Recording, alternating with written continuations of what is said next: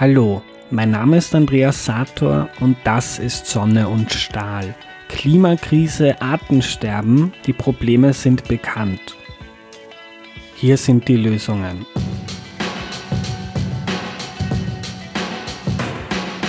Folge 4. Damit wir unsere Klimaziele erreichen in Österreich und Deutschland, müssen wir im Verkehr so schnell wie möglich auf E-Mobilität umsteigen aber auch die mit dem Auto zurückgelegten Kilometer reduzieren. Das zeigen Studien, sonst geht sich das einfach nicht aus. In der Stadt ist das eigentlich easy, weil es viele gute Alternativen gibt. Da braucht es einfach nur den politischen Willen und ein bisschen Mut. Am Land ist das viel schwieriger und dort wird das Auto auch künftig zentral bleiben, aber dann eben und so schnell wie möglich mit Batteriebetrieben statt mit Verbrennungsmotor. Und trotzdem gilt auch hier, ein Teil der Wege muss künftig mit etwas anderem als mit dem Pkw zurückgelegt werden, sonst fallen zu viele Emissionen an und es wird zu viel erneuerbare Energie verbraucht. Die wächst ja leider auch nicht auf den Bäumen. Wie geht das also am Land? Darum geht es in der heutigen Folge und dazu hören wir jede Menge kreativer Vorschläge. Zuerst erklärt uns Philipp Kosok, er ist Verkehrsexperte bei der Denkfabrik Agora Verkehrswende in Deutschland, die Herausforderung. Wir müssen bis in den kommenden Jahren mindestens 30 Prozent der Kilometer, die wir heute im Auto zurücklegen, verlagern hin vor allem auf den Bus- und Bahnverkehr. Und dem ländlichen Raum kommt dabei eine ganz wichtige zentrale Stellung bei, denn ein Großteil des Verkehrs mit Autos entsteht und beginnt dort. Dort ist heute auch der Anteil mit dem Auto besonders groß. Die meisten Menschen sind einfach auf das eigene Auto angewiesen, weil die Alternativen zum Auto zweifellos dort oft sehr schlecht sind. Also, das sind zum einen die Klimaziele, die dafür sprechen oder die es notwendig machen, den Pkw-Verkehr zu reduzieren, aber auch noch ein paar andere Dinge, wie etwa. Aber ich glaube, darüber hinaus ähm, ist es auch, und das äh, sagt ja auch die Politik, wichtig, dass wir den Menschen in ländlichen Räumen auch ein Stück weit Mobilität sicher zurückgeben und ihnen Möglichkeiten geben, auch ohne eigenes Auto mobil zu sein. Auch in ländlichen Räumen haben längst nicht alle Menschen Zugriff auf ein Auto. Und deswegen ist es auch wichtig, dass es eigentlich ein Grundangebot mit öffentlichen Verkehrsmitteln gibt, mit denen jeder überall im Land mobil sein kann. Der öffentliche Verkehr hat ja im ländlichen Raum sowohl in Deutschland als auch in Österreich unter einer Negativspirale gelitten. Wenige Leute nutzten ihn.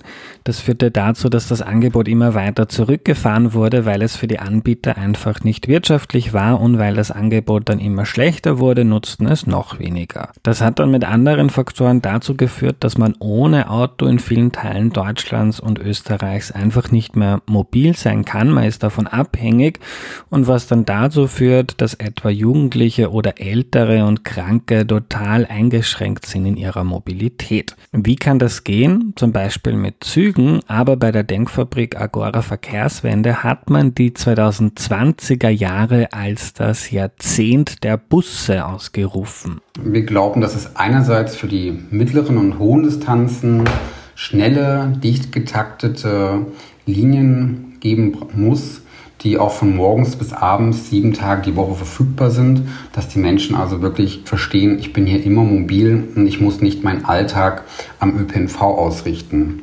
Das kann mit schnellen Bussen geschehen. Das ist das Tolle, weil man die in relativ kurzer Zeit ähm, einrichten kann. Das kann auf der Schiene passieren. Dort, wo wir also heute Schienen haben, müssen vor allem in Zukunft in einem attraktiven Takt auch Züge verkehren. In Deutschland soll das in den nächsten Jahren mit dem sogenannten Deutschland-Takt passieren. Also sprich die Idee, bundesweit Bahnlinien enger zu takten und in wichtigen Bahnhöfen zu verknüpfen, sodass ich schnell, zuverlässig umsteigen kann. Das Ganze ist eine Idee, die Deutschland im Grunde gerade aus der Schweiz kopiert. Die Schweiz ist mit diesem Modell sehr erfolgreich, setzt das mittlerweile seit Jahrzehnten um. In Deutschland muss dafür vor allem das Schienennetz umgebaut, ausgebaut werden. Das ist sehr wichtig, dass das die Regierung in den nächsten Jahren sehr konsequent angeht. Das heißt, wir müssen mehr Mittel in den Ausbau der Schiene investieren, als das bisher passiert ist.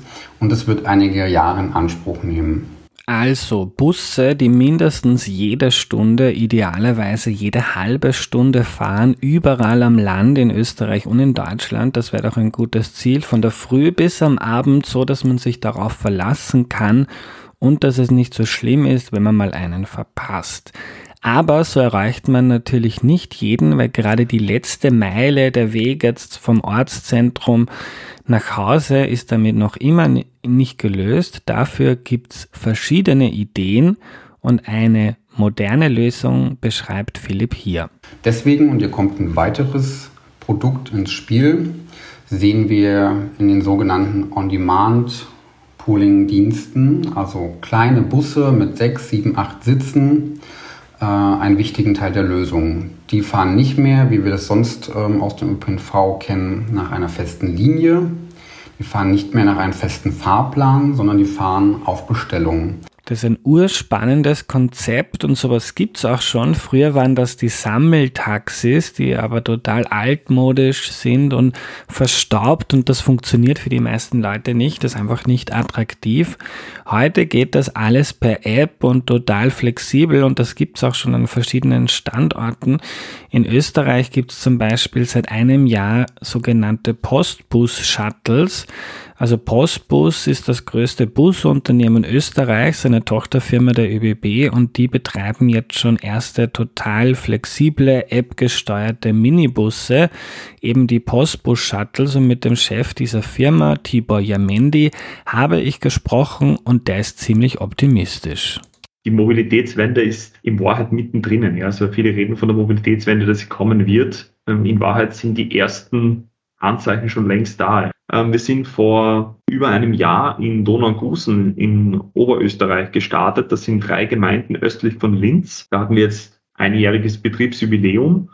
Ähm, klassische Speckgürtelgemeinden, man kennt den, den Linzer Speckgürtel, man kennt die Autoaffinität der, der Linzer und da hat man relativ gut getakteten öffentlichen Verkehr entlang der Donau und abseits dieser Achse ist allerdings ganz klassischer PKW-Verkehr angesiedelt und da gibt es keine Alternative. Da setzen wir mit dem Postbus-Shuttle bewusst an und substituieren da ganz klassisch das Auto. So, und wie funktioniert das jetzt ganz praktisch? Also wir, wir arbeiten mit Haltepunkten.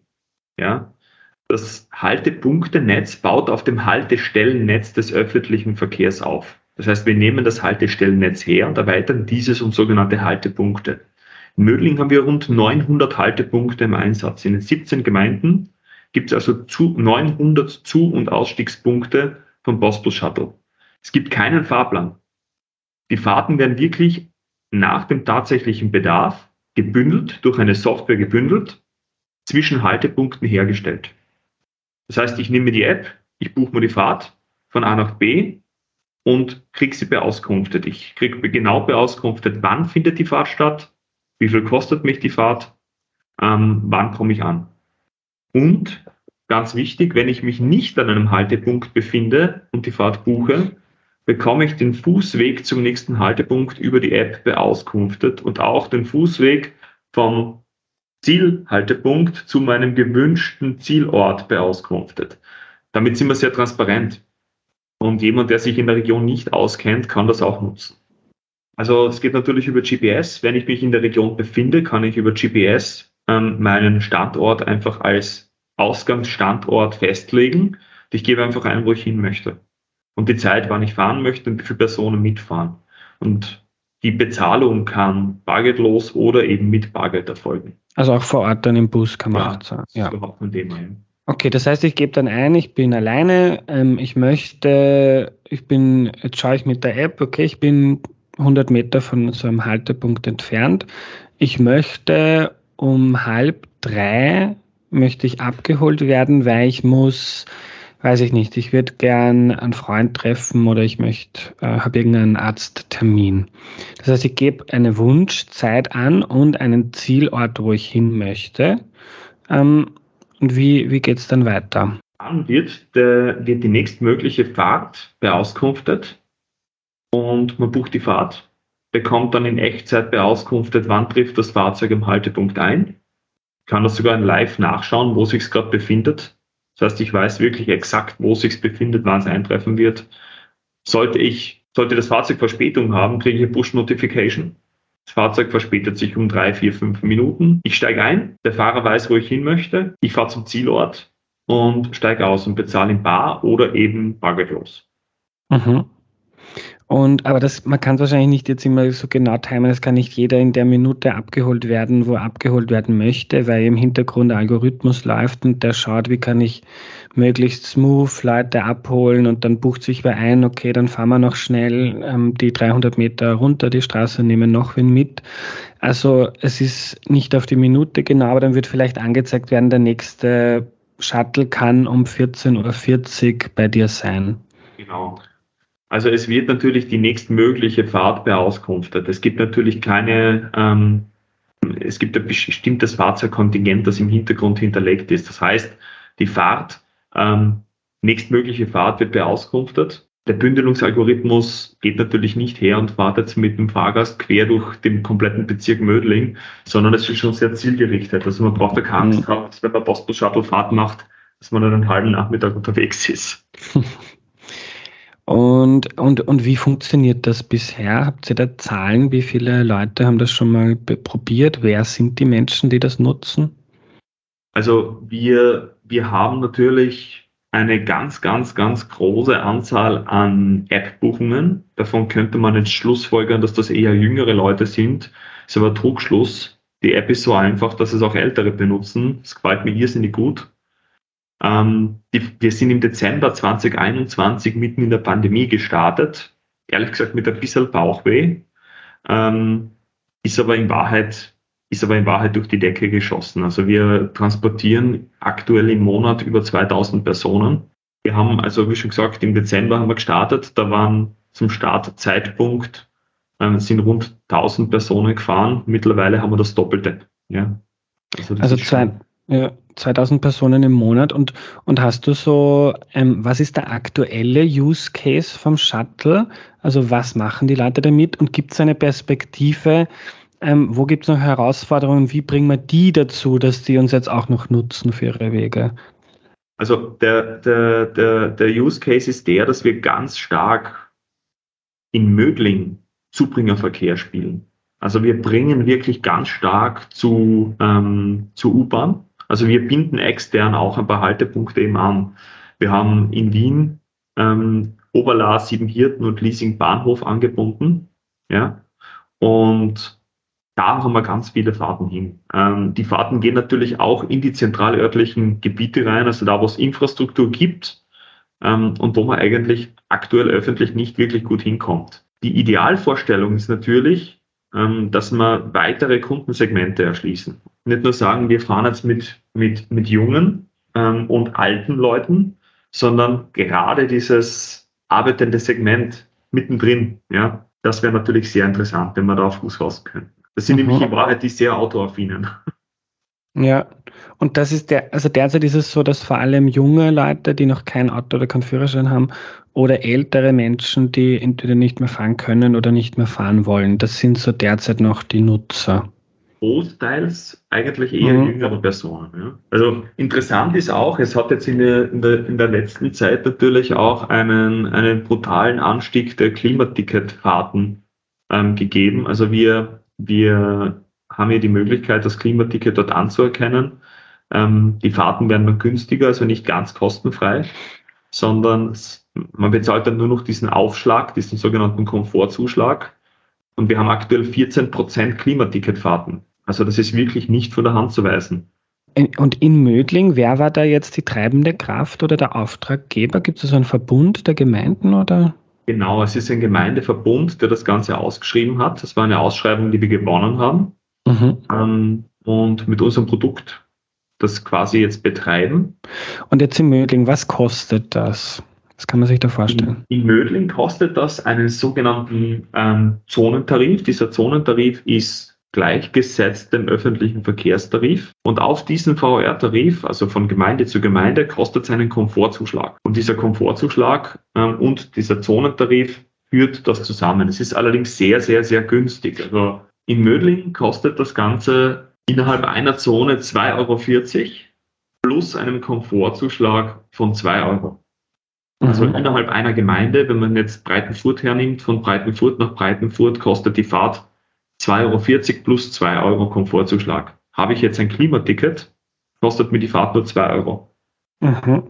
Wenn man eine längere Distanz sich anschaut, zum Beispiel von Kaltenleutgeben nach Münchendorf, würde die Fahrt 7,10 Euro kosten plus 2 Euro Komfortzuschlag, also 9,10 Euro, was auch in Ordnung ist. Habe ich jetzt eine Zeitkarte oder ein Klimaticket, kostet mich die Fahrt 2 Euro. Mhm. Das ist absolut konkurrenzlos. Ja, ich finde das sehr spannend, weil ich habe dann, es gibt so eine Facebook-Gruppe, wir wohnen im Bezirk Mödling und ich habe da mal reingefragt, wer nutzt denn das? Ist das eine, ist das Alternative für, für äh, zum Auto? Und da haben sehr viele Leute geschrieben, ich kann es auch gerne schicken, wenn dich das interessiert. Ich fand es sehr interessant. Und was ich mal da so mitnehme, ist gerade für Leute, die schon gerne Öffis nutzen, die haben jetzt derzeit einmal dadurch ein besseres Öffi-Angebot. Für die zahlt sich auch aus, wenn ich schon eine Karte habe, dann ist, kostet das zwei Euro oder ein bisschen was mehr und dann super flexibel passt. Und der Alexander zum Beispiel schreibt, der hat sich das mal angeschaut, von Mödling nach Siebenhirten, wo er immer fahren muss, ähm, ist ihm gesagt worden 4,80 Euro für eine Strecke. Mit dem normalen Bus zahlt er 2,50 und er sagt, wenn man bedenkt, dass man beim Backhaus bei Sieben Hirten nur 3,60 Euro für den ganzen Tag zahlt, dann sind die 4,80 Euro für die Strecke für ihn schon teurer. Wenn man jetzt, und ich glaube, so, so rechnen viele AutofahrerInnen, wenn man mal die Kosten vom Auto als gegeben und auf Null. Also für, für, für Leute, die Öffis noch nicht benutzen, braucht es dann wohl noch mehr als einfach mal jetzt dieses flexible Angebot, dass man die auch an Bord holt. Also, das Postbus Shuttle ist jetzt eine kleine Verbesserung des öffentlichen Verkehrs und wird das Auto nicht ersetzen. Das kann in der Flexibilität und in dem Komfort auch kaum was ersetzen. Man kann nur Möglichkeiten schaffen damit, dass es attraktiv wird, auch mal was anderes zu nutzen. Und dass der öffentliche Verkehr vor allem im ländlichen und im suburbanen Raum dadurch deutlich aufgewertet wird. Und beim Postbus Shuttle zielt man vor allem auf das Zweitauto ab, hat mir Tibor gesagt. Also wenn das zweite Auto, das man in der Familie hat oder vielleicht auch das dritte, vielleicht mal zur Reparatur muss und das Pickel kostet dann tausende Euro, dass man darauf dann vielleicht verzichtet, weil es eben für diese Fahrten auch eine Alternative gibt mit diesen On-Demand-Mikroservices. Also dass man nicht zwingend für jeden Weg unbedingt ein Auto braucht, sondern dass wenn es wirklich ein großer Luxus ist, weil man es eh nicht so oft braucht, dass man dann eben auch die Wege anders erzielen kann. Am Land wird man großteils weiter Auto fahren und das ist ja auch okay. Damit wir die Klimaziele schaffen, muss das nur um 30 Prozent weniger werden. Das heißt, wir schauen wirklich, dass wir das Zweitauto ganz bewusst versuchen zu verdrängen. Und das ist die Zielsetzung. Und das merkt man auch. Ähm, das Hauptauto ist sehr lang eingesessen. Wir haben durch die Planung der autogerechten Stadt, sagen wir mal 50er, 60er Jahre, natürlich sehr autogerechte Raumtypen geplant und, und aufgebaut. Und das Auto ist sehr eingesessen bei uns. Ähm, es hat dadurch zu, dazu geführt, dass viele Haushalte gerade im suburbanen und ländlichen Raum mindestens zwei Autos pro Haushalt haben. Jetzt wird das Hauptauto eigentlich immer dazu benutzt, täglich die gleiche Strecke zur exakten Zeit zu pendeln. Das Zweitauto wird dafür benutzt, die Kinder zum Sport zu bringen, beziehungsweise Einkaufsfahrt zu machen oder am Abend ins Theater zu fahren. Also dann, wenn das Hauptauto belegt ist, wird das Zweitauto quasi herangezogen. Und wenn man sich sehr äh, rurale Gebiete anschaut, redet man wirklich von einem Drittauto. Ja? Und genau das ist der Punkt, wo man mit On-Demand-Systemen sehr gut ansetzen kann. Und dieses Zweit- und Drittauto, das können wir abdecken. Diese Fahrten können wir abdecken. Und das ist, wenn man sich anschaut, im Blick auf Flächenverschleiß in Österreich, ist brutal. Ich sage immer wieder als Rechenbeispiel, ein Auto verbraucht 10 Quadratmeter Stellplatzfläche und steht im Schnitt 23 Stunden am Tag. Ja, wenn ich jetzt von einem Drittauto spreche, sind das 20 Quadratmeter Fläche, die ich eigentlich nicht wirklich benötige und die ich über On-Demand-System locker abdecken könnte. So, und wo gibt es das überall schon? Äh, wir starten, wir, wir sind am Wörthersee, im Norden vom Wörthersee unterwegs. Wir starten Anfang Mai im steirischen Liesingtal. Das wird auch ein sehr spannendes, sehr ländliches Projekt in einer sehr gebirgigen Region. Wir starten dann im August im Mondsee, also in sieben Gemeinden der Mondsee-Region an der Oberösterreich, oberösterreichischen salzburgischen Grenze. Ein sehr touristisches Projekt. Und wir haben da noch einige andere kleine Projekte im Petto, aber ich glaube, die großen sind jetzt einmal genannt. Ja. Wir haben relativ hohen Prozentsatz an App-Buchungen, also ein Großteil unserer Fahrten werden über die App de facto wirklich gebucht. Wir haben aber auch die Möglichkeit, in Mödling zumindest eine telefonische Buchung durchzuführen und vielmehr haben wir die Möglichkeit, ähm, unser Assimermal, unser Shuttle Interface zum Einsatz zu bringen. Und mit dem Shuttle Interface bauen wir wirklich die Betriebe in der Region in den Buchungsprozess ein. Das heißt, ich kann dann wirklich beim Arzt anrufen und über den Arzt meine Postbus-Shuttle-Fahrt zum Zielort durchbuchen. Ähm, ich rufe beim Arzt an, mache mir einen Arzttermin aus und wenn der Postbus-Shuttle Interface-Partner ist, der Arzt, bucht mir der Arzt die Fahrt zum Termin und Retour gleich mit. Das heißt, ich brauche mich nicht mehr um eine Fahrt hinkümmern. Ja. Das passiert über meinen Mobilitätswunsch per se. Mhm. Und als Beispiel in Donaugusen hat man zum Beispiel zum Start 37 Shuttle Interface Partnerbetriebe. Das sind Jugendzentren, die die Kinder, für die Kinder die Fahrten buchen. Oder das ist ein Sportverein, der die, die Kinder zum, zum Sporttraining ähm, bucht, der Trainer und wieder Retour. Das heißt, das Thema Elterntaxi ist damit ad act gelegt. Und das ist natürlich großartig.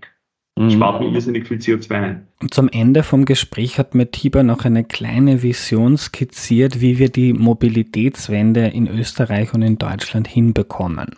Die Zukunft ist multimodal. Das heißt, es müsste eigentlich eine, eine On-Demand-Gesellschaft entstehen oder Kultur entstehen, ähm, gepaart mit öffentlichem Verkehr, der wirklich super potent auf Hauptachsen verkehrt die Regionen über On-Demand-Systeme erschlossen werden und aber zudem auch zum Beispiel Initiativen wie Homeoffice, die maßgeblich sind.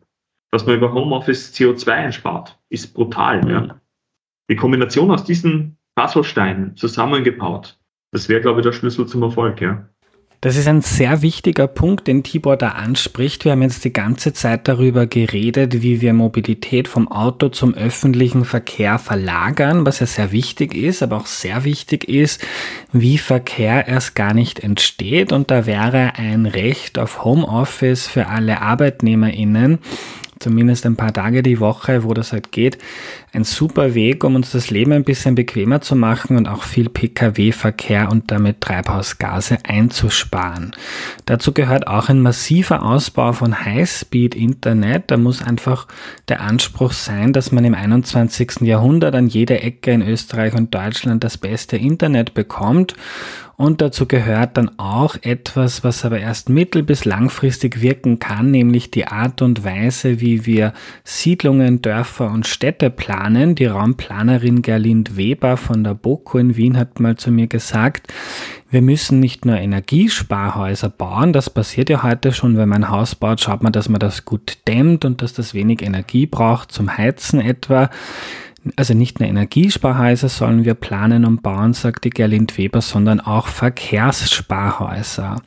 Was heißt das? Wenn man sich also ein Haus baut oder wohin zieht, sollte man sich auch fragen, was denn das dann für die eigene Mobilität heißt. Braucht denn jeder im Haus ein Auto, weil das ähm, Haus ganz weit von jeglichem öffentlichen Verkehr und Zentren entfernt ist. Das muss man dann auch politisch steuern. Also in Österreich wird noch immer recht viel Fläche verbaut und auch in Deutschland, weil das die Landespolitik und die BürgermeisterInnen zulassen. Da gibt's dann auch nochmal eine eigene Staffel in Sonne und Stahl zum Thema Bodenverbrauch und Raumplanung ist sehr interessant. Wichtig ist auf jeden Fall, dass man innen verdichtet, also die Kaufkraft und die Supermärkte, Kreisler, Initiativen etc. ins Zentrum holt, sowohl in der Stadt als auch am Land.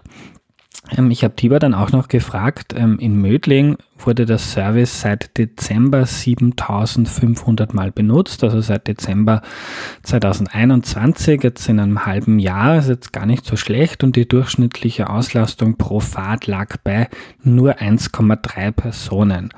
Das heißt, wenn man das Postbus-Shuttle da jetzt bucht, dann fährt man noch relativ alleine, weil da haben ja sechs bis acht Leute Platz. Beim durchschnittlichen Pkw in Österreich sind es aber 1,1 Personen, in Deutschland ist das so ähnlich. Und das ist natürlich nicht ideal, dass erst 1,3 Personen in so einem Shuttle sitzen, aber wenn das Service bekannter und beliebter wird, steigt hoffentlich auch die Auslastung und so wird dann noch mehr Verkehr eingespart. Das heißt sowieso auch eine super simple Lösung, um dem Zielverkehr um 30 Prozent zu reduzieren, näher zu kommen. Kann man denn nicht einfach Fahrgemeinschaften bilden? Also wenn ähm, zwei Personen, die in demselben Unternehmen arbeiten und die in derselben Gegend wohnen, gemeinsam fahren, dann hat man den Verkehr, den gemeinsamen schon um 50 Prozent reduziert. Also finde ich generell eine, eine, eine spannende Frage. Es geht ja nicht um Auto, ja oder nein, wie wir jetzt schon gelernt haben im Laufe dieser Staffel, sondern um weniger Pkw-Verkehr.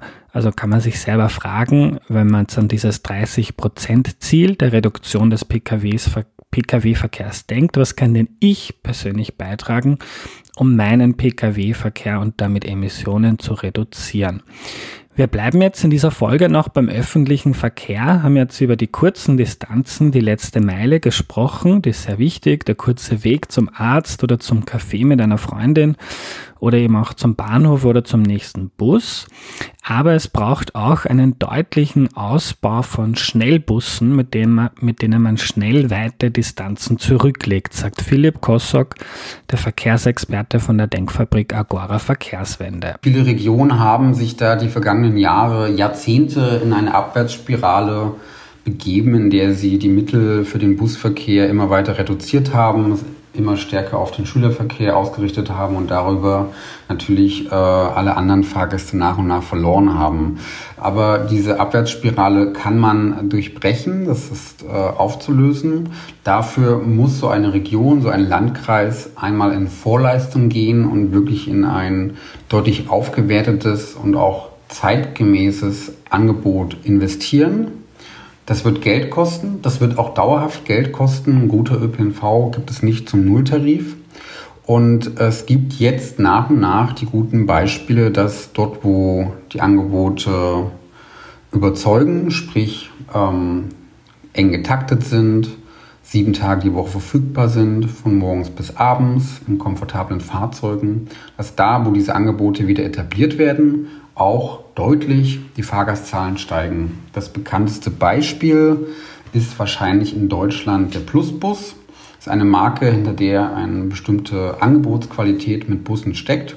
Und die wird üblicherweise dort auf mittleren Distanzen in den Bundesländern eingerichtet, wo es keine Schienenverbindung gibt und trotzdem sozusagen Anbindung in die nächsten zentralen Orte stattfinden soll. Das Ganze wurde im Mitteldeutschen Verkehrsverbund schon vor vielen Jahren erdacht und ist jetzt gerade auf einem richtigen Erfolgskurs, ist also von mehreren Bundesländern, Sachsen, Sachsen-Anhalt, Brandenburg, jetzt ganz neu vor wenigen Wochen erst das Saarland adaptiert worden, die das jetzt nach und nach in ihrem ganzen Bundesland errichten ist, glaube ich, gerade sehr erfolgreich. Ich selbst durfte äh, genau dieses Produkt vor wenigen Tagen erst mit dem Deutschen Verkehrswendepreis auszeichnen, weil wir in der Jury eben auch sehen, dass es genau solche Angebote bundesweit auf dem Land braucht. Um wirklich diese große Verkehrsverlagerung zu erreichen, muss in den nächsten Jahren aber gerade der Takt in diesen Angeboten noch weiter verdichtet werden.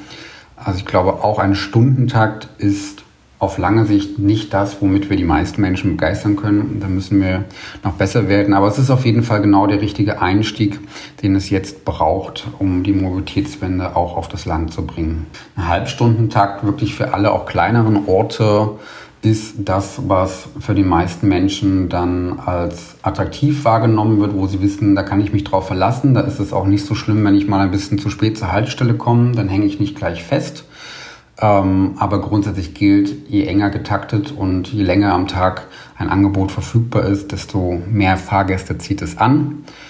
Und ähm, genau das sehen wir ja überall da, wo Angebote ständig verfügbar sind und im engen Takt fahren, wie in den Großstädten, wo ja 10 Minuten Takt und mehr absolut üblich sind.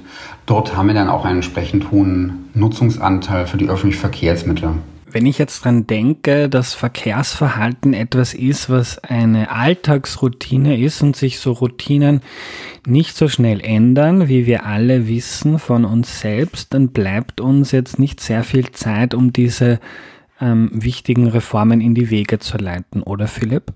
Die Zeit ist mehr als reif. Die letzten Jahre ist tatsächlich zu wenig passiert, um die Verkehrswende voranzubringen. Deswegen ist jetzt umso mehr Tempo und Konsequenz erforderlich. Gerade haben wir ja über die guten Angebote, die es braucht, gesprochen. Das ist unbestritten. Aber zur Wahrheit gehört auch dazu, dass wir auf der anderen Seite, gerade um diese Dynamik in den kommenden Jahren entfalten zu können, auch Autoverkehr ein Stück weit die Privilegien, die er heute genießt, entziehen werden. Das heißt vor allem in den urbanen Räumen weniger Fläche für das Fahren und für das Abstellen von Autos. In vielen Städten erleben wir heute schon diese Bewegung, dass die Bürgerinnen eher von ihrer Stadt fordern, gibt uns mehr öffentlichen Raum fürs Radfahren, für das Aufenthalten, nicht mehr so viel für kostenloses Parken. Das wird also das Fahren mit dem Auto vor allem in die Städte ähm, nach und nach unattraktiver machen und ist auch notwendig.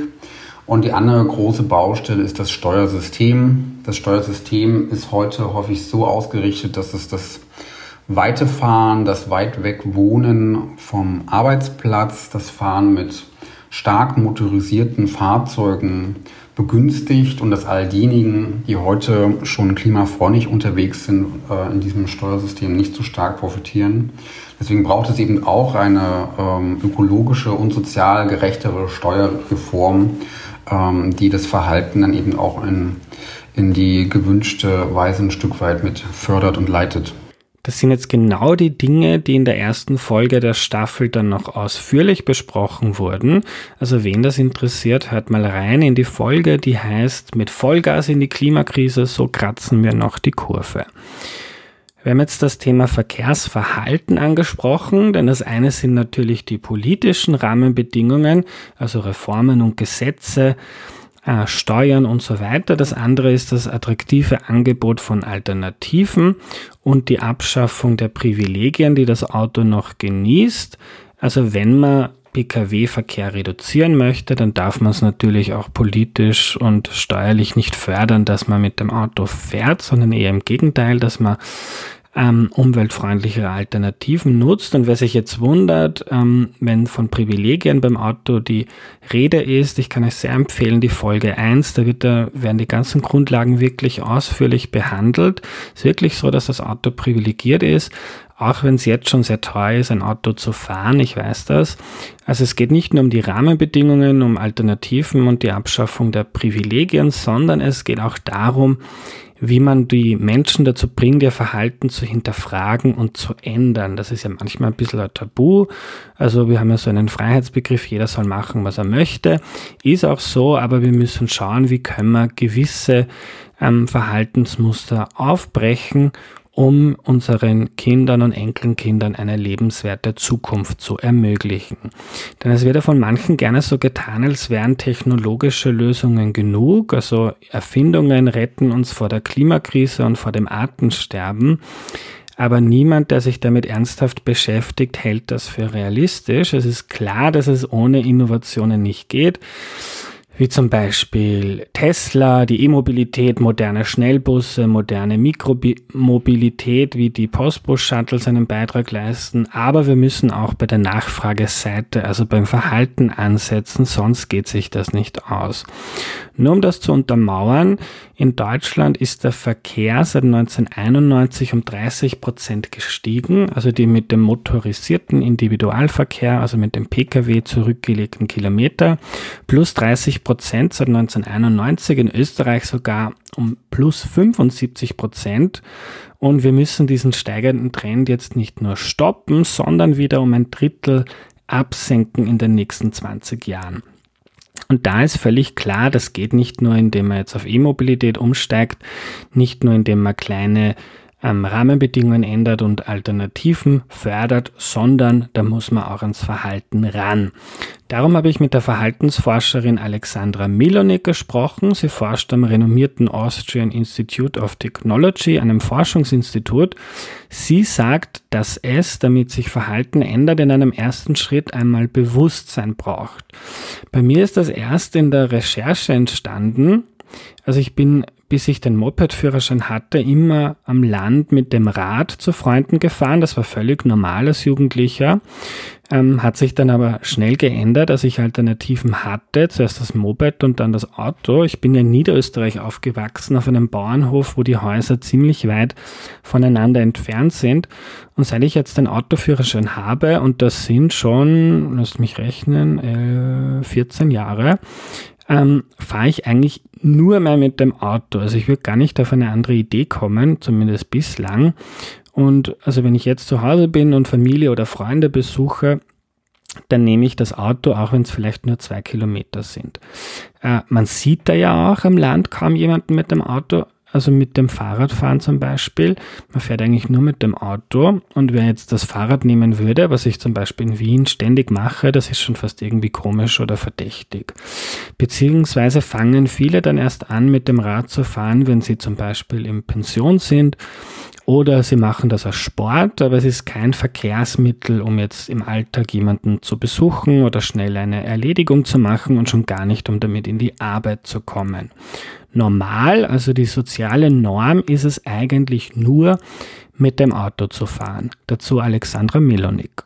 Ähm, ja, genau richtig. Das ist die soziale Norm, die ich angesprochen habe. Es ist normal, mit dem Auto zu fahren und wenn man nicht das normale Verhalten an den Tag legt, dann, dann macht man sie ein bisschen verdächtig und äh, ja, man, zumindest vielleicht ist es gar nicht so und rundherum, äh, ja, den, Leuten fällt es vielleicht nicht auf oder sie machen sich keine großen Gedanken darüber, aber es, es hindert uns schon allein daran, das Verhalten zu ändern, dass wir uns überlegen, was denken die anderen, wenn wir jetzt was anderes machen. Also das kann, das kann ziemlich verzwickt werden.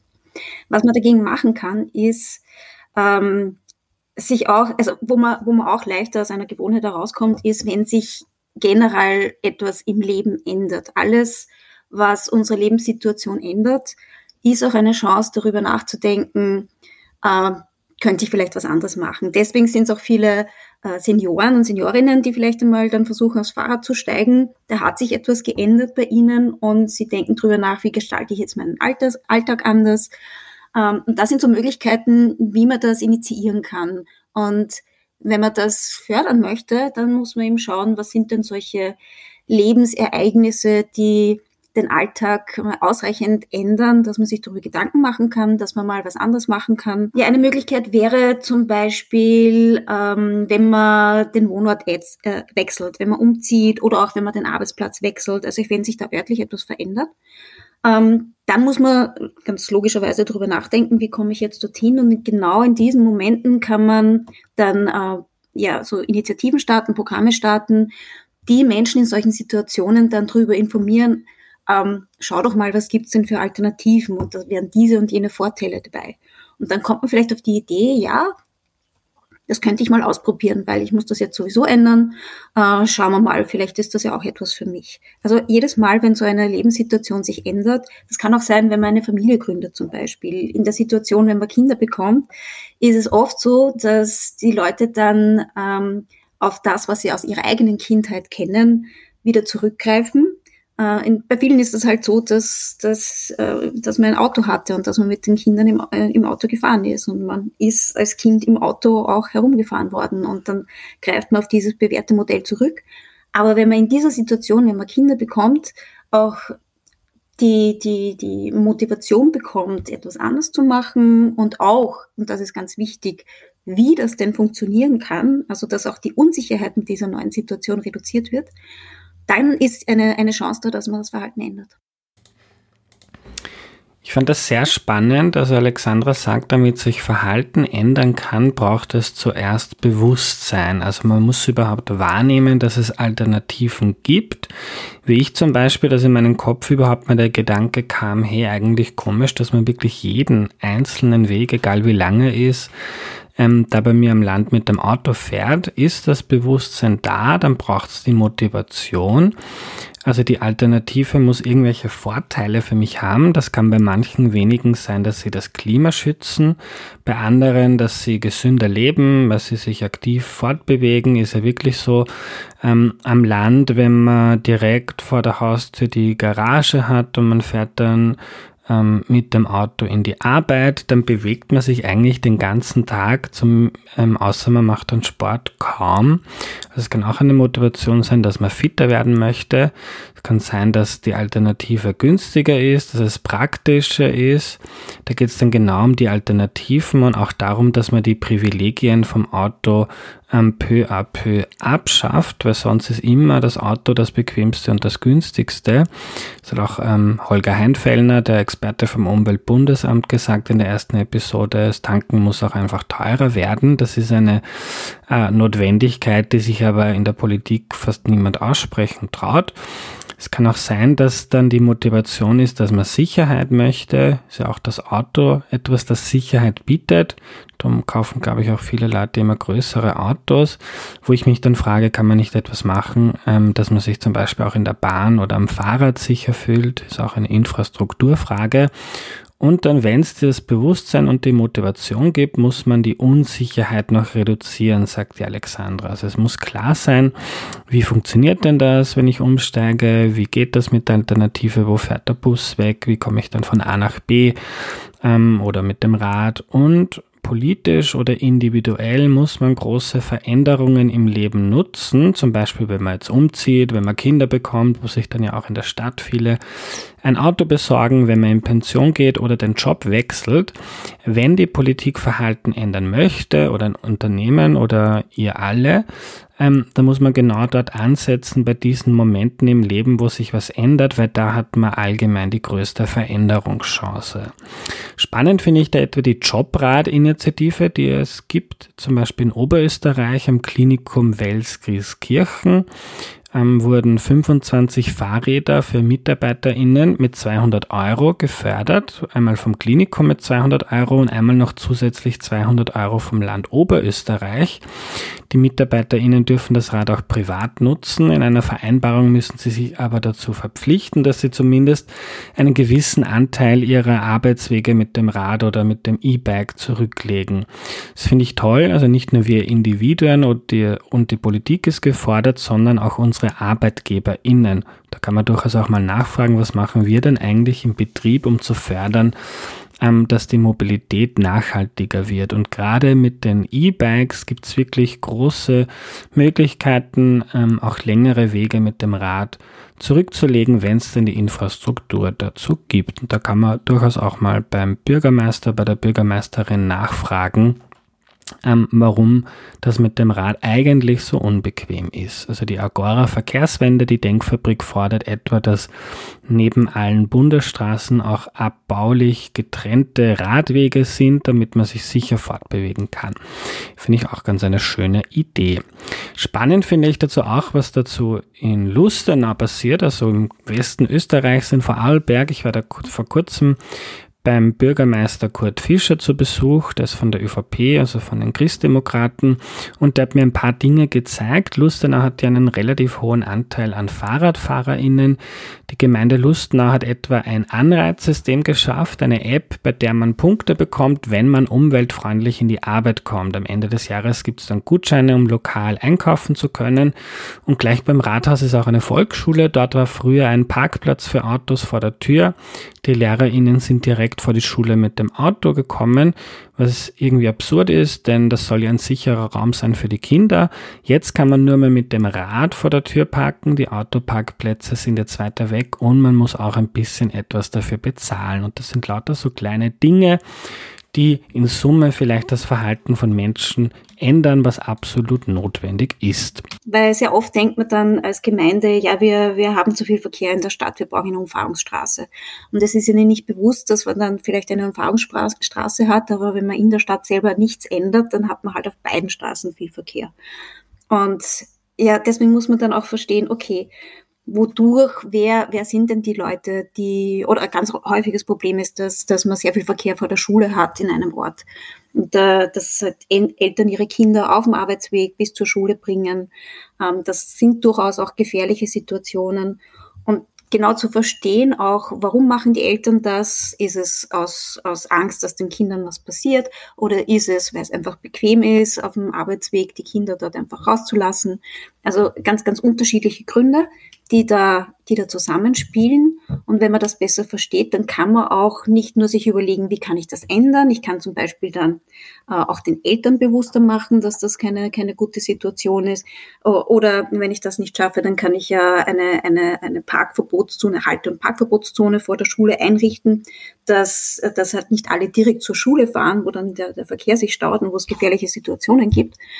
Ähm, oder ich, ich kann auch äh, sowas wie einen, einen, einen Walking School Pass, das ist gerade im amerikanischen Raum und im australischen Raum ist das relativ populär geworden, dass man die Kinder, es gibt vielleicht keinen, keinen Bus, der von der Gemeinde zur Verfügung gestellt werden kann, aber es, es erklären sich dann immer äh, so, so abwechselnd Eltern bereit, eine ganze Gruppe von Schülern einfach zu Hause abzuholen und zur Schule zu begleiten. Also ganz unterschiedliche Lösungsansätze gibt's da. Und das ist dem auch begleitet zum Beispiel, indem er Eltern darüber informiert, äh, dass Kinder ja auch lernen müssen, im Straßenverkehr unterwegs zu sein und dass man ihnen das auch zutrauen muss, dass da auch die Ängste von Eltern reduziert werden können. Das sind halt alles relativ komplexe Zusammenhänge wo man sich auch die lokale Situation recht genau anschauen muss, aber eben mit diesem Fokus auf, auf Verhaltensänderung, auch in welcher Stufe bin ich denn gerade in meiner Verhaltensänderung? Habe ich überhaupt wahrgenommen, dass es eine Alternative gibt? Habe ich Vorurteile dieser Alternative gegenüber? Oder äh, ja, befriedigt es einfach nicht das, was mir wichtig ist? Sobald man das verstanden hat, kann man dann relativ gut sich überlegen, welches, welches Bündel, welche Kombinationen Maßnahmen hier am besten dann zum Erfolg führt. Ähm, manchmal geht es auch über die Schüler und Schülerinnen, weil die einfach, die sind noch empfänglicher für, für gewisse Dinge. Sie sind sehr, sehr aufnahmefähig für Alternativen. Sie sind neugierig.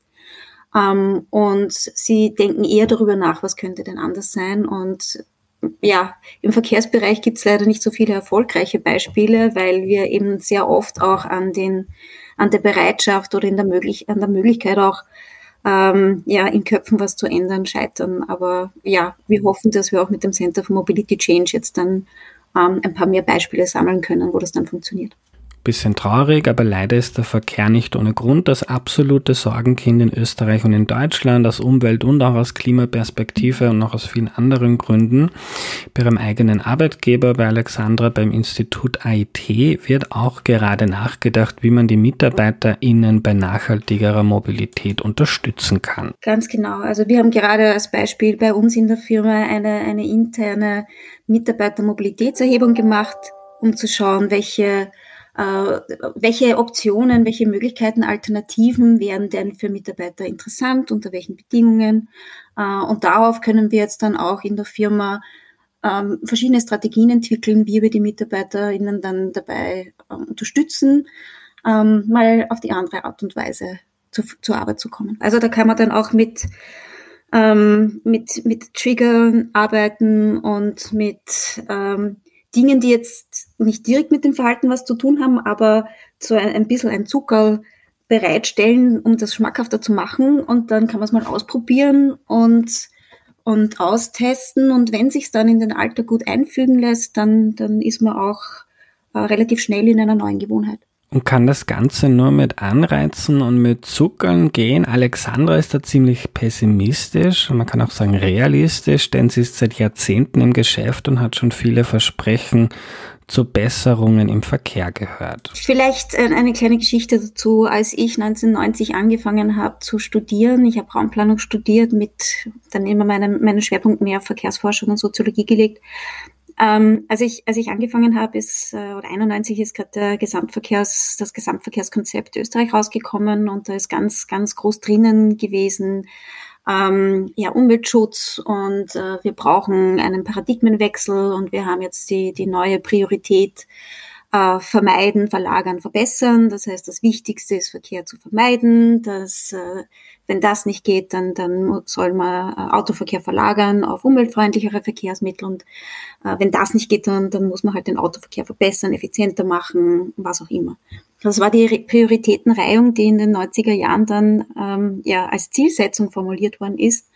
Und jetzt 30 Jahre später, wir besonders im Vermeiden haben wir überhaupt nichts erreicht. Der Verkehr ist immer mehr gewachsen, wir haben immer mehr Emissionen dann auch produziert mit dem Verkehr. Äh, wir haben immer mehr Fläche verbraucht für den Verkehr. Also wir sind da ja im großen Stil gescheitert, obwohl wir ganz viel Forschung gemacht haben. Ähm, auch eben in die Richtung, wie können wir Leute jetzt äh, zu einer Verhaltensänderung natschen und was, was erreichen wir mit Gamification und mit Anreizen und so weiter. Ähm, ich denke, man kann mit Anreizen und eben, dass man die Motive verschiedener Gruppen genau versteht und genau diese intrinsische Motivation auch anspricht, kann man etwas erreichen. Aber im Moment und mit den Zielen, die wir, die wir verfolgen müssen, ähm, gerade im Zusammenhang mit dem Klimawandel, der wirklich eine, eine riesige und sehr dringende Aufgabe ist, ähm, ich, ich fürchte, dass wir, dass wir beides brauchen, die Karotte und den Stock damit, damit wir diese Ziele auch erreichen, weil wir einfach nicht mehr viel Zeit haben. Wir haben nicht mehr viel Zeit, ja, so ist das. Noch eine kleine Episode aus Lustenau möchte ich euch erzählen. Ich habe Kurt Fischer, den Bürgermeister der Gemeinde, gefragt, welchen Rat er an BürgermeisterInnen oder lokale Initiativen hat, die Radverkehr in ländlichen Gemeinden befördern möchten. Und Kurt meinte zuerst hol dir mal die Leute, die das schon wollen und schau, wie du sie stärken kannst. Also zum Beispiel einige PensionistInnen, die schon mit dem E-Bike unterwegs sind und frag sie, was sie brauchen, damit sie besser und komfortabler unterwegs sein können. Also wo es schon Leute gibt, wo man andocken kann und das Momentum dort zu verstärken. Und ein zweiter Tipp, such dir Vereine, mit denen du arbeiten und einmal anfangen kannst, zum Beispiel den Fußballverein und nimm dir das Ziel, dass alle Jugendlichen dort komfortabel und sicher mit dem Rad zum Fußballtraining fahren können. Was braucht's dafür? Das ist dann ganz konkret und kann man in der Bevölkerung gut kommunizieren, ähm, dass da zum Beispiel ein Radweg gebaut wird, denn wer will schon etwas dagegen sagen, dass Kinder sicher zum Training kommen? Finde ich einen ganz spannenden Ansatz. Kurt hat auch gesagt, da könnte man mal zu Beginn erheben in der Gemeinde, wie viele Leute eigentlich kein Auto haben. Das sind dann meistens, so sagt er, viel mehr als man denkt. Die Kinder natürlich, aber auch kranke und ältere Menschen, die sind in ihrer Mobilität extrem eingeschränkt, wenn man nur mit dem Auto von A nach B kommt. In Lustenau gibt es zum Beispiel so Initiativen, dass ältere Leute mit einer Art Rikscha, also mit einem Rad von Freiwilligen aus dem Pflegeheim abgeholt werden, können sie dann am Rad vorne sitzen und sich ein bisschen die Gegend anschauen. Da kriegt man auch viel mehr mit am Rad, als wenn man jetzt im Auto hinten am Rücksitz sitzt. Also, wir haben bislang von vielen Alternativen und Lösungen erfahren. Schnellbussen, Mikromobilität, E-Mobilität, für die das Land prädestiniert ist, wenn man dann die eigene Photovoltaikanlage am Dach hat und dann die Steckdose in der Garage sowieso hat ähm, Mitfahrgelegenheiten, die den Verkehr reduzieren können, E-Bikes, Carsharing, das direkt am Bahnhof gibt, damit man auf der letzten Meile flexibel mobil ist, Radwege, die es direkt neben den Bundesstraßen gibt, auf denen man dann sicher fahren kann und so weiter. Die Veränderungen, die es braucht, sind aber so groß, dass es mehr braucht als einfach nur hier und da kleine Anpassungen. Es muss ganz grundsätzlich das Paradigma in Frage gestellt werden und das macht die Autorin Katja Diel. Ich habe mit ihr geredet und sie blickt zu Beginn einmal ein bisschen in der Geschichte zurück. Also wenn man in die Zeit vor das Auto geht, da war ja vieles noch fußläufig auch zu erledigen. Also ich habe gestern gerade mein Buch in Kiel gelesen und habe da den Part vorgelesen, dass da tatsächlich noch relativ lange 60 Prozent der Wege äh, zu Fuß gemacht werden konnten, weil Arbeiten, Wohnen, Leben alle Dinge, die man so tat, lagen halt wirklich nahe beieinander. Und dann kam das Auto. Und das war natürlich ein, ein Ding, was uns ganz viel mehr Radius an Mobilität eröffnet hat. Gleichzeitig haben wir uns auf dieses Ding aber auch sehr verlassen äh, und haben die gesunden Dorfstrukturen aufgegeben, wo es vielleicht noch so einen kleinen Laden gab, wo es vielleicht auch eine kleine Schule gab. Also das hat man immer mehr diesen Effekt auch ähm, ja, willentlich in Kauf genommen, dass sozusagen auch auf dem Land die Wegeanzahl nicht gestiegen ist, aber die Wegelänge, weil die Ziele immer weiter weggerückt sind von uns. Und weil wir selber vielleicht auch besser fanden, irgendwo auf die grüne Wiese zu fahren, wo wir alles finden und nicht ähm, die kleinen Läden zu unterstützen, die vielleicht 50 Cent teurer anbieten Und ähm, das ist immer so, bevor ich aufs Land schaue, äh, so ein bisschen die, die Vorrede, die ich halte. Ist aber gleichzeitig auch eine gute Nachricht, weil das haben ja wir gemacht. Also es ist nicht irgendwie etwas, was natürlich ist, sondern ähm, wir haben das ja auch so aufgebaut. Wir leisten, wir können es auch verändern. Natürlich hast du momentan auf dem Land Situationen, wo Menschen aufs Auto angewiesen sind. Ähm, heißt aber gleichzeitig auch, wenn da Alternativen fehlen, dass es eine Zwangsmobilität ist. Und es gibt ja Millionen Erwachsene, die noch nicht mal einen Führerschein machen, aus welchen Gründen auch immer. Und ich finde, die sollten auch das Recht haben, auf dem Land zu wohnen. Also ich finde eigentlich nicht angemessen, dass Österreich und Deutschland Menschen sagen, ja, komm hier aufs Land, äh, hier ist es schön ruhig, hier ist es grün, aber leider brauchst du einen Führerschein und ein eigenes Auto, weil wir dir hier keine Alternativen bieten. Und ähm, das ist so, was ich halt versuche, dass die Menschen, die jetzt gerade denken, oh, was will die denn da verändern, dass sie draufschauen, will ich oder muss ich Auto fahren? Und wenn es heißt, ich muss, weil ich gar keine andere Wahl habe, und dazu gehören ja manchmal sogar schon mangelnde Radwege, dass man da, wenn man mit dem Rad unterwegs sein will, auf der Landstraße fahren muss und sich nicht sicher fühlt, dass wir da auf jeden Fall gemeinsam für Änderung sorgen und diese, was ich zugebe, schlechten Zustände der Mobilität auf dem Land verändern. Und damit man etwas verändern kann, braucht die Politik auch Visionen, sagt Katja. Viele ähm, Städte und auch ländliche Räume, die sich gerade auf den Weg machen, was zu verändern, haben zum Beispiel gesagt, wir wollen keine Verkehrstoten mehr akzeptieren. Und wenn du das als Ziel hast, dass kein Mensch mehr im Verkehr stirbt, dann hast du automatisch eine Priorität auf den Schwächsten. Und das sind die Kinder, das sind SeniorInnen, das sind Menschen mit Einschränkungen. Und ich glaube, so sollten wir denken, dass, dass gerade die und gerade die Kinder, die ja auch eine eigene Mobilität entdecken sollen, dass die in unserem Fokus stehen und dass wir denen ein gutes Leben in der Stadt und auf dem Land ähm, ermöglichen. Und deswegen finde ich den Hinweis von dir auch wichtig, dass ähm, wir eine Situation haben, die Emissionen zum Beispiel im Verkehr waren ja schon mal besser. Aber dann kam der Effekt, dass die Autos immer größer wurden. Und ich weiß jetzt nicht die Zahlen aus Deutschland, aber 2021 war nur ein Prozent der gesamten Fahrzeugflotte in Deutschland überhaupt voll elektrisch, also lokal emissionsfrei. Also der Weg sogar mit der Antriebswende ist noch ganz am Anfang. Kurze Zwischenbemerkung, in Österreich sind es 1,5 Prozent. Ja, siehst du, das ist, ist halt, das wird immer gefeiert, dann sagen sie wieder so und so viel Steigerung und dann guckst du aber auf die Gesamtzahl und denkst, mh, hm, sieht irgendwie anders aus. Also selbst da sind wir, also selbst im Auto haben wir uns noch nicht gewandelt, ne, weil du jetzt so auf die Abhängigkeit so ein bisschen abgezielt hast. Also selbst diese Antriebswende wird ja unglaublich ausgebremst und das ist halt was, wo beides parallel passieren muss, wo aber die Antriebswende natürlich auch nur ein kleiner Teil ist der Verkehrswende. Das ist halt das Komplizierte auch an der Verkehrswende, dass du über Autos sprichst, aber eigentlich sprichst du über so viele Dinge mehr. Du sprichst über Safe Spaces, über über ähm, ein Auto als sicheren Raum. Wenn Leute zum Beispiel schon mal belästigt worden sind im, im Bus oder so, dann sind sie froh, wenn sie Auto fahren können. Ähm, du sprichst über die Möglichkeit, äh, Sachen zu lagern. Also auch da habe ich kennengelernt, dass manche Leute sagen, nee, also das ist für mich ehrlich gesagt, ich habe keinen Keller. Das ist total äh, spannend, dass, dass ich da auch ein paar Sachen äh, drin liegen lassen kann. Ich bewege das Auto eigentlich gar nicht mehr. Also es sind total viele einzelne und individuelle Stories, die dahinter stecken. Aber dem gegenüber steht halt die Statistik Statistik, dass im ländlichen Raum zehn Prozent der Wege unter einem Kilometer, das muss man sich mal auf der Zunge zergehen lassen, im Auto zurückgelegt werden. 50 Prozent der Wege sind unter fünf Kilometern.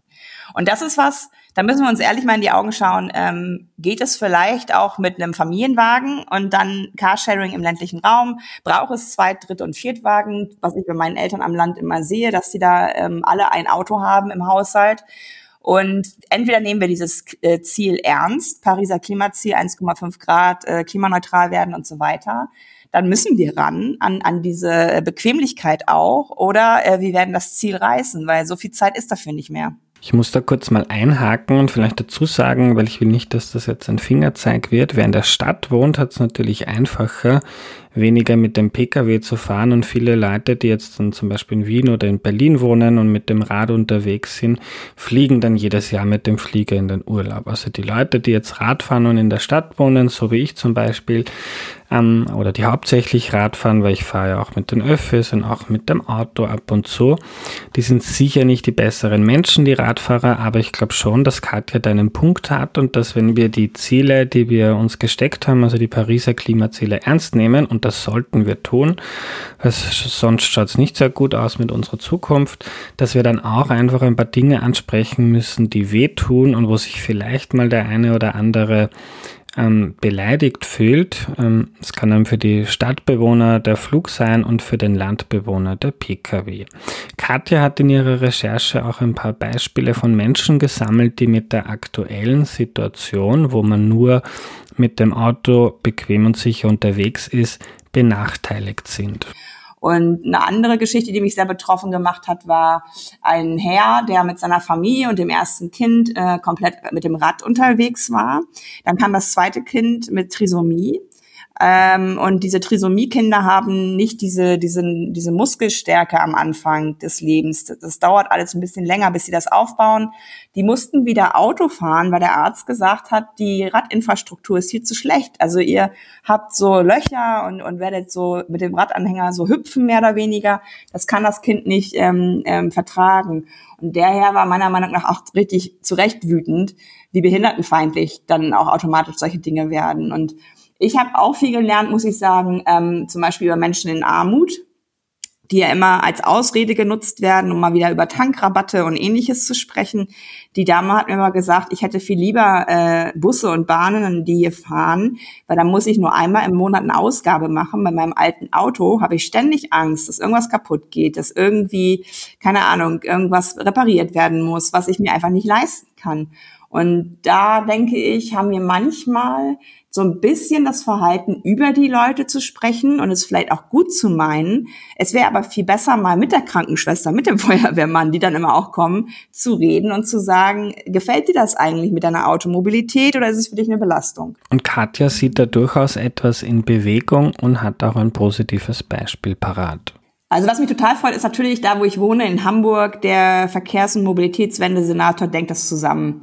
Also der ist in engen Kontakt auch mit dem hiesigen Verkehrsunternehmen und der Hochbahn und dem Verkehrsverbund, dem HVV, weil natürlich viel der Mobilität in Hamburg selbst sind PendlerInnen, die reinkommen, um zu arbeiten, um, keine Ahnung, was im Kino zu gehen und so weiter. Die gucken ganz genau hin, äh, bauen jetzt auch S-Bahnen aus, haben jetzt auch ein, ein Leihradsystem in die Vororte gebracht.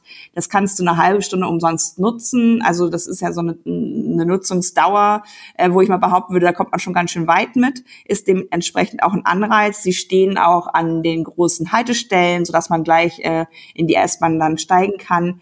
Also da glaube ich schon, dass es anfängt, dass es zusammen gedacht wird. Und ich habe im letzten Jahr auch vor mehreren ähm, politischen Gremien in Landkreisen mal so Impulse halten dürfen, da geht schon was. Also vor allen Dingen auch in dem Sinne, dass die PolitikerInnen jetzt ein bisschen jünger werden und selber vielleicht die Kinder mit dem Rad zur Kita bringen und selber merken, das ist nicht sonderlich sicher, wie es sich hier anfühlt. Also auch im ländlichen Raum gibt es schon erste Leihradsysteme. Es gibt auch erste Initiativen, so Coworking Spaces zu machen, wo man auch gleichzeitig wieder einen kleinen Supermarkt oder eine Bäckerei drin hat. Also wo man in die ländlichen Räume die Nahversorgung für den täglichen Bedarf wieder reinholt, eine kleine Post hat es gibt äh, Landlogistik, die machen den Postbus wieder, dass sie Fahrgäste und ähm, Waren zusammendenken. Also ich denke, das Problem in Anführungsstrichen ist, dass sie halt nicht die Strahlkraft haben wie die Autoindustrie mit ihrer Milliardenwerbung, ähm, sondern dass es halt kleine, feine Lösungen sind und die müssen wir ein bisschen sichtbarer machen, weil manchmal habe ich das Gefühl,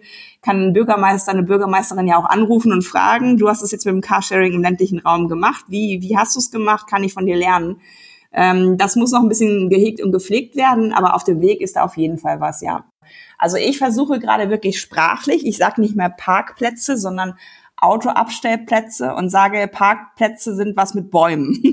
Oder dass ich sage, ähm, es, es gibt in keinem Gesetz das Recht auf einen äh, Parkplatz oder Autoabstellplatz vor der eigenen Haustür. Die Leute tun aber so, als dem so wäre. Es kann nicht sein, dass ich, die ich kein Auto habe, nicht mein Sofa runterstelle auf die Straße, weil ich halt gerade einen sonnigen Tag habe und dann kommt das Ordnungsamt und sagt, Katja, das darfst du nicht.